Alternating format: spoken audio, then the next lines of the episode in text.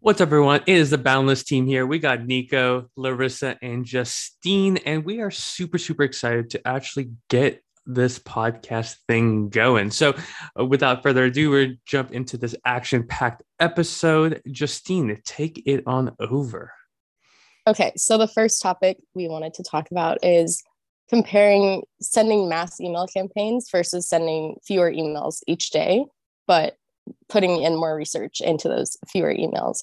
So the first question I have for Nico is how does data play into the amount of messages you need to send each day to run a successful campaign? A lot.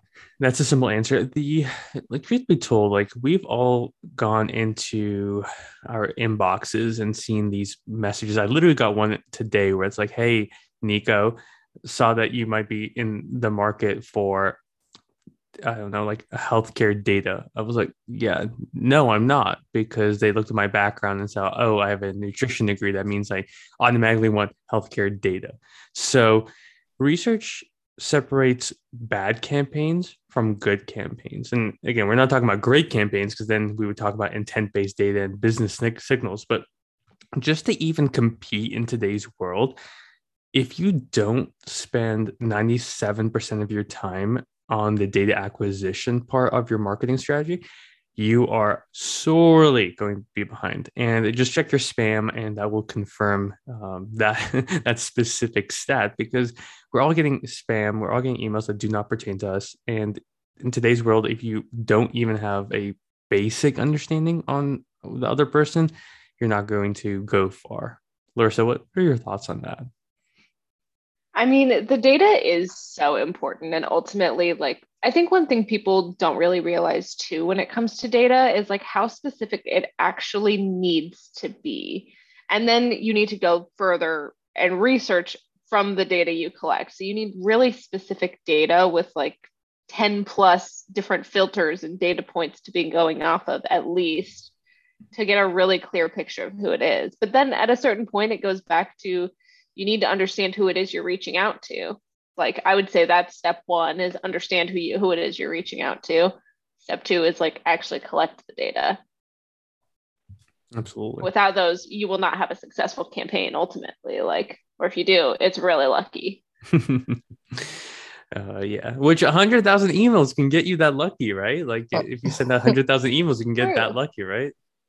Yeah um, ultimately that's the big difference between like sending fewer emails and sending like mass market emails is like if you send out a hundred thousand you're going to get at least one response probably.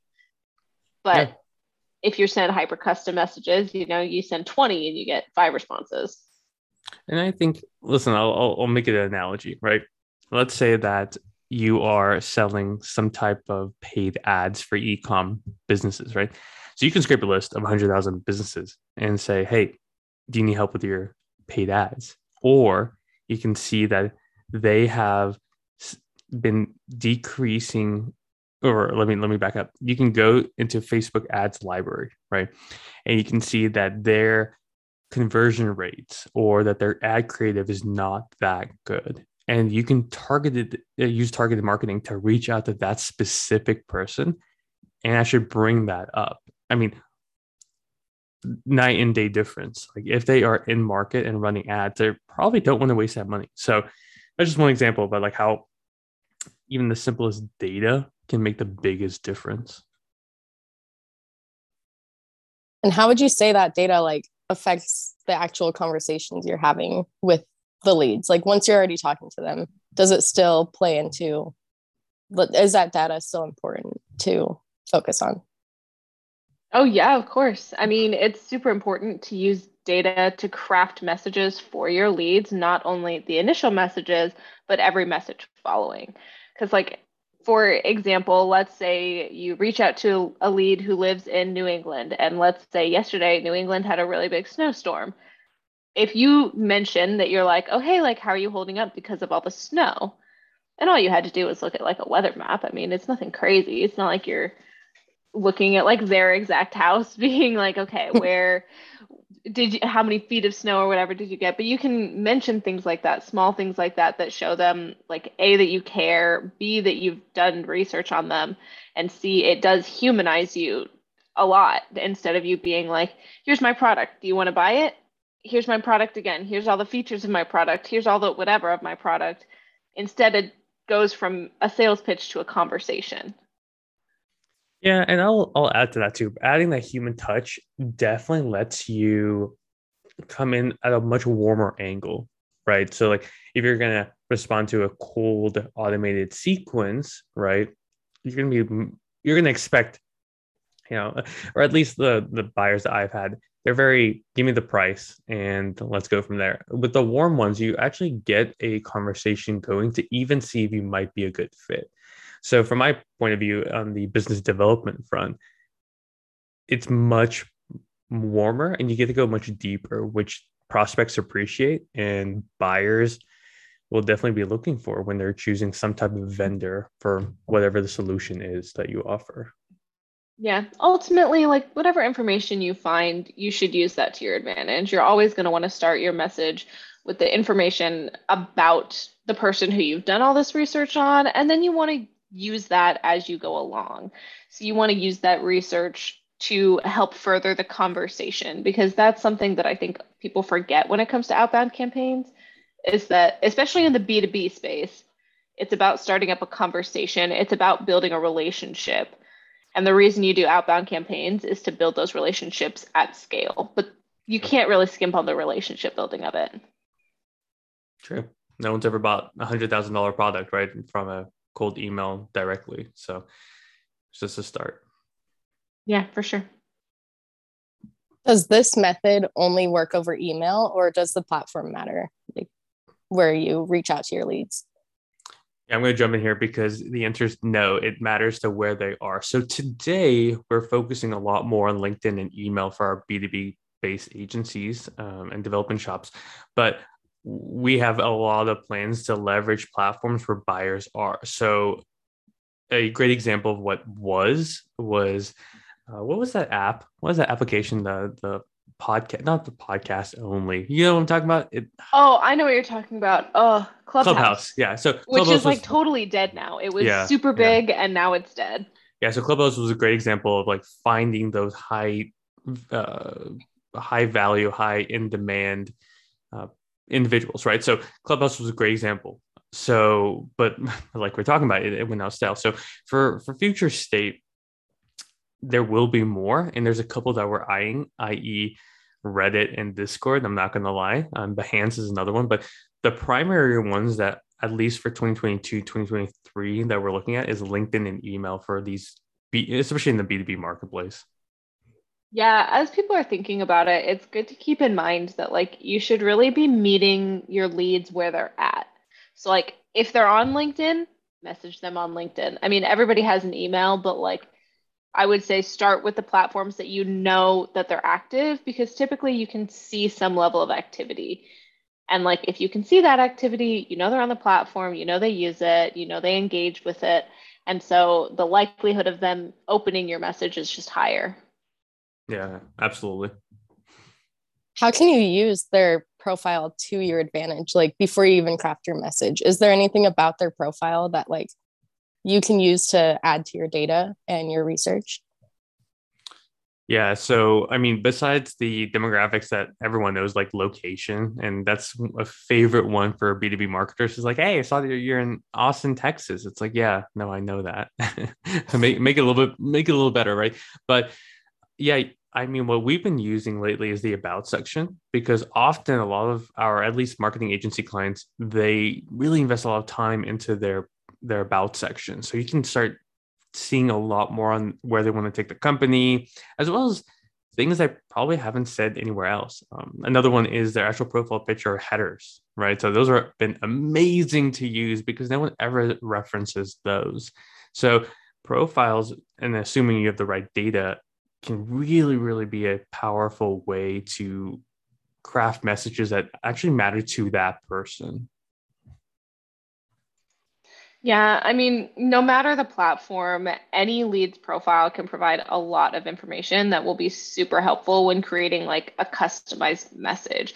So like Nico mentioned, referencing their about section, referencing their, you know, cover photos, profile pictures, like, you know, one example would be like, in my Instagram, my uh, profile picture is me with my dog. So I've had a couple people actually be like, "Oh wow, like that's a nice dog," and like I want to talk about my dog, you know, stuff like that, where it's just like if you look and see kind of the more personal details of people's lives, you can more easily parlay that into a conversation.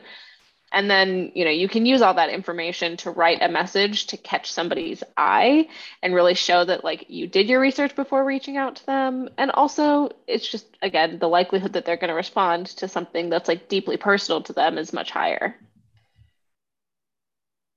Yeah, so if you want to sell to Larissa, bring up her dog. That's my yeah. Honestly, my that's probably a winning tactic. Yeah, you always want to talk about your dog.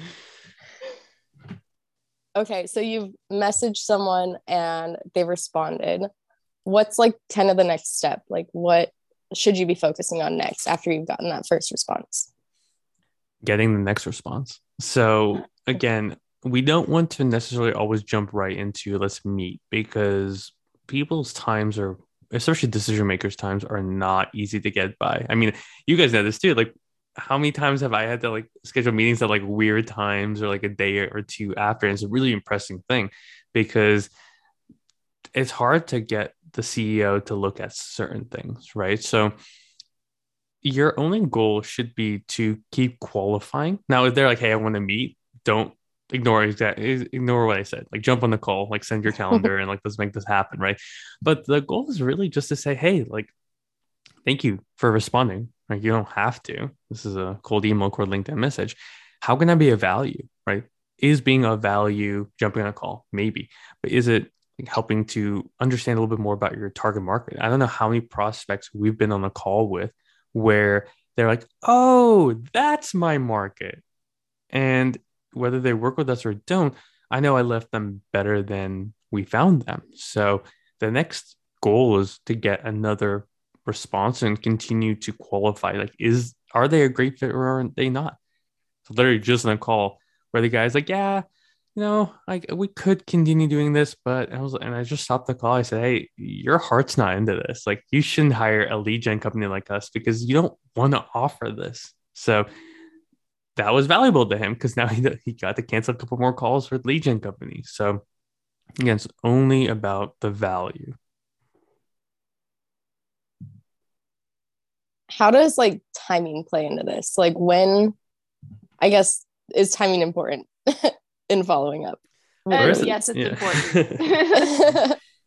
so, I mean, and that's one of the reasons why like we have so many you know back end systems and automations and things set up so that we're notified as soon as somebody replies because the quicker you can respond not only are they currently active but like the likelihood that you'll be able to get them to send another message if they just sent you a message you're already top of mind you can stay top of mind it's much easier to continue the conversation if yeah. you catch them right away. Oh, 100%. 100%. I mean, like, listen, one of the, again, this is now becoming obsolete, but if you are hiring a specific position, right, and you're hiring six of those, right, and they haven't been filled in a month, that's probably an interesting prospect. You should go chat with them because if they have a six of the same positions not being able to be filled, there's something there right? So that's timely. Like if it's 30 days after a job was posted and you had literally two applicants, unless they're awesome, then you the timing's important there. So yeah, could not agree more with Larissa's stand or uh, viewpoint. Yeah. The quick summary there is as soon as possible. Reply to every message you can as quickly as possible. Also, because if not, your inbox in whatever inbox it is, like whether it's your LinkedIn, your email, your whatever DM, it, it doesn't matter. I mean, they'll get clogged up pretty quickly. And if you're not staying on top of it, it makes it much more difficult to know where you're at with those people. Yeah. And I assume like having that background data already researched beforehand kind of helps play into the follow up. Like it makes it easier to follow up with them. Yeah. Yeah. Yeah. No, absolutely. And should you only stick to the same platform that you reached out the first time, or is it okay to like message them on multiple platforms? Like, what's kind of the rule about that? Um, there aren't really any rules, but Oh, I, I mean, I would say it's okay. Unspoken rules, maybe. no, I would would push back, and this is this is where this is where it, it really depends, right? So if we connect with someone and they do not respond on another platform, yes, it's appropriate for us to connect with them on a different platform. If we really think we can help them.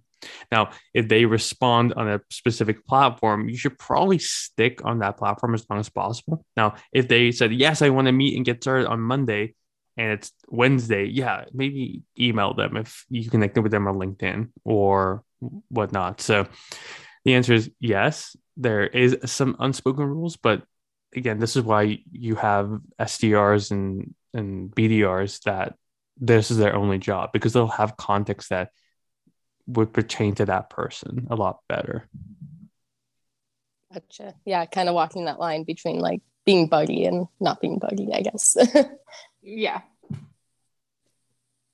Um, so what's the next step after like following up and like what are your tips for getting them on that call with you? Yeah, assuming that they're qualified individuals, if I feel that it's appropriate to get on the call, the nice thing is usually the prospect will tell me like, "Hey, we should we should jump on call." But if if that isn't the case, then I'll slow things down and say, "Okay, listen, these are these are I'm going to relay the facts that you told me, right? Your business is decreasing by ten percent. You need to book four more calls every quarter, whatever that is. I'll reference it back and, and see, and I'll tell them like, I think I could be a value. Would a call be a horrible idea for us to strategize together?"